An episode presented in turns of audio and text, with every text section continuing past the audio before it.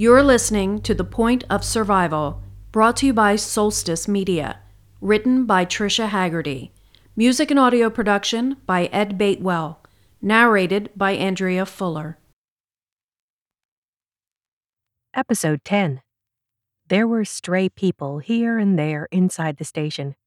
One homeless man who was drinking from something in a brown bag, and another muttering to himself across the tracks. There were no signs of recruits or police anywhere.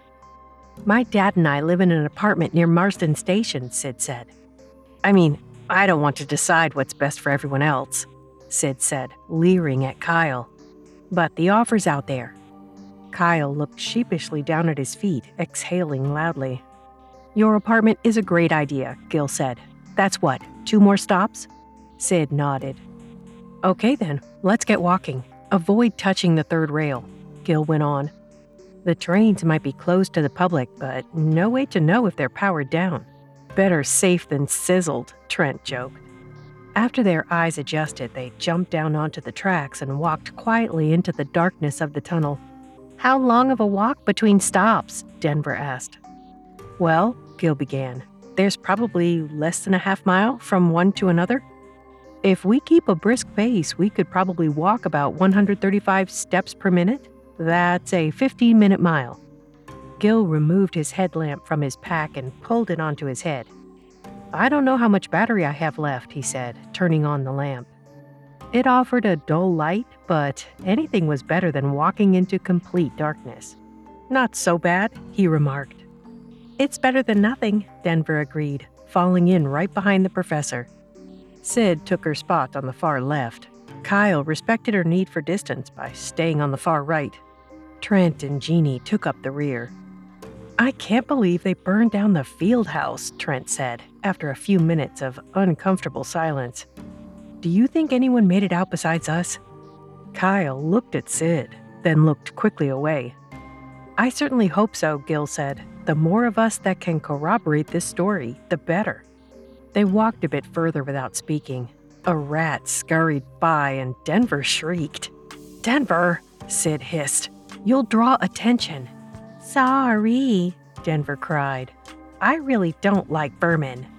Syd sighed. Just cover your mouth if you have to scream, she said. Ugh, I don't like them either. They half grinned at each other in the semi darkness. Listen, Syd, Denver whispered. Please don't be mad at Kyle. Maybe I heard wrong. What they said about Cody, she admitted. Don't sweat it, Syd said, readjusting her backpack. The next station's coming up. Let's just stay focused. Denver jumped in front of Syd. No, please, she said. I can't go to your apartment like this. I would just as soon be captured and recruited. You have to forgive me and forgive Kyle. Syd nudged her aside. Why are you being so dramatic? Jeez, she said. Let's just get there already. Denver stomped her foot like a petulant child, then grimaced in pain. Syd caught her by the elbow. No, I'm serious, Syd. We don't know what's out there, and I can't be part of a group whose leader hates me. I am not the leader, Syd said. Clearly. Denver shook her off and stood with folded arms. Syd stopped and threw down her own pack. You want to do this now? Fine she barked. It's not you that I am mad at. This is so not the time, Jeannie said. Kyle interrupted. It's me she's mad at, he said. But I would do it again if necessary. You might as well have killed Cody with your own hands, Syd said to Kyle. I did my best to save him, he replied. Syd scoffed. Then he'd still be alive. If you hadn't gone into that room to help those other students, I would have saved him, Kyle reminded her. I couldn't carry you both. You should be mad at me, Trent said. The whole thing was my idea, and ultimately it was me who left Cody on the bridge. Kyle walked over to Syd. You went out on a limb to save other people, and it was an incredible thing to do, he said, facing her and grabbing her hands. I wish I were as brave, the agreement I made with Trent was worst case scenario. I would have risked my own life to save Cody. I just wasn't going to risk yours. Syd softened, turning her face away. Can we please get moving? Jeannie asked. We just totally blew our 15 minute mile. We're gonna be okay, folks, Gil told them. Let's just get there in one piece. Cody wouldn't have wanted us to die arguing about him. Syd gave a reluctant grin to Kyle. He nodded. They lifted their packs over their shoulders and followed the dim, flickering light coming from the next station. The group slowly approached the next station, weapons at their sides. Syd led them single file, their backs up against the tunnel wall. She poked her head around the edge. There was a woman and a scrawny teenage boy cooking something over a trash can fire. Since no one else seemed to be in the area, Syd deemed it safe for the group to proceed. Before they moved forward, she whispered to them, Whatever this is, we don't get involved. We gather some intel, then keep moving. Understood? They unanimously agreed. Syd surprised herself how much her dad had rubbed off on her over the years. Starting to sound just like him, she thought.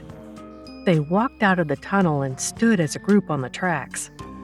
The woman jumped back and pulled a small pistol out of her waistband. Whoa, whoa, Kyle said, easy. She pointed the gun at Kyle. Who are you? she demanded. What do you want? Gil stepped forward, holding his hands up defensively at his chest. We were at the university when it was attacked, he told her. We're just trying to get home. After a few tense moments, the woman nodded and replaced her gun in the back of her pants. She put her hand on the shoulder of the boy and waved for the group to join them. Kyle and Trent climbed up onto the platform, then lifted each group member one by one. Of course, Syd refused the assistance and hopped up herself, heaving her backpack first with a yank and a grunt. I'm Margie, and this here is Andrew, she told them. They took Andrew's father, had no way to pay our rent, so here we are. Who took your father? Syd asked the boy. The boy scoffed. He and his mother exchanged looks. You livin' under a rock? They took him for the draft. Syd looked at Kyle. The woman cocked her head to the side. Police are rounding up the boys for the draft, she said. For the army, to fight the terrorists. It's why me and Andrew are here. They got my husband, but they ain't getting my boy. The group gathered close by, sitting together and unpacking rations. You say the terrorists are after you now? She asked them. Gil answered her. We think this may have been, well, more than may have been. There are no terrorists, Trent said flatly. McGrath ordered this attack. He's turning people into brainless fighting machines. We've got to get help. The woman shook her head in disbelief. That just can't be. Those terrorists attacked 40 universities. So many dead, they really got us this time. Well, most of that is true, except for the terrorist part, Denver said. We've seen it with our own eyes, heard their secret transmissions. Well, then what's with this draft? Who are we fighting against? If you don't sign up, they find you, she told them. Syd turned to Gil. She's right. There has to be a thousand recruits already. Why more? Gil shrugged and shook his head. When you've got a lust for power, it's never enough. Hitler garnered followers with electrifying speeches and propaganda, Gil said. But our fearless leader got his hands on a much easier method for gaining support. The biological agent, Syd said. Microchips? This isn't a draft, Trent said. He's recruiting them. Biological agent? The woman asked. Recruiting? I'm afraid you lost me. He's a madman, Gil told her. Let's motivate and keep moving, Syd said to the group. We agreed not to stay in one place too long. The woman shrugged. We've been here all day, and you're the first people we've seen. The boy was poking the fire with a stick when the flames soared up unexpectedly. Ow! he cried. Margie grabbed his hand and looked at the burn. She pulled the bandana off her head and wrapped his fingers. Syd loaded her pack onto her back. You should really put out that fire, she told the woman. Smoke rises. The boy elbowed his mother. I told you, he said, pouring his bottle of water on the flames. Ma'am, you're doing the right thing, Syd told her. Don't let them have your boy. Margie nodded and held Andrew close. They exchanged brief goodbyes and good lucks, and the group jumped down onto the tracks. They were almost all the way into the tunnel when they heard a stampede of footsteps coming down into the station. Most likely drawn, Syd thought later, from the smoke that wafted upwards onto the street. Margie screamed. She scrambled for her gun as shots rang out. She collapsed in a heap. You killed her, the boy screamed. The group was frozen in place. What are you doing? Syd whispered. Go, run. We can't leave him, Kyle said. He's just a kid. I'm with Syd, Trent said. Me too, Denver whispered. But Gil and Kyle were storming the platform before Syd could stop them. God damn it, she said, pulling the walking cane out of her pack. Denver, hang back, she said. Trent swore under his breath and followed suit, as did Jeannie. The group clashed with the recruits, a few who were armed with guns. It was dark and the recruits' aim was questionable, but there were a lot of them. A mob of them came right for Syd. She turned her cane sideways and held them back. Get the kid and go, she screamed. But Kyle and Gil were having their own problems. They temporarily disabled a few recruits with their baseball bats and homemade bayonets. Trent swooped in and grabbed the boy. He handed him off to Jeannie and got into a wrestling match with two recruits in an attempt to commandeer one of their guns. It was about then the group heard the rumbling a moving train. A train on their side of the tracks was heading toward the station. Soon after the rumble came the cone of light. Come on, Syd cried. Get to the other side. Trent, Jeannie, and the boys scrambled down from the platform and across the tracks with Gil and Kyle just behind. Syd was almost off the platform when a recruit grabbed her backpack. The train was almost at the station. Syd wiggled violently to get out of her bag. Gil looked back just in time to see her struggling and was able to turn around and come help. He stabbed the recruit in the side of the throat with his bayonet and it released Syd. Just as the lights of the train were feet away from her, Syd was able to scoot across the tracks. Gil was not as lucky. His body was hit by the passing train and tossed like a limp rag onto the tracks. Denver screamed from across the tracks. Kyle covered his eyes.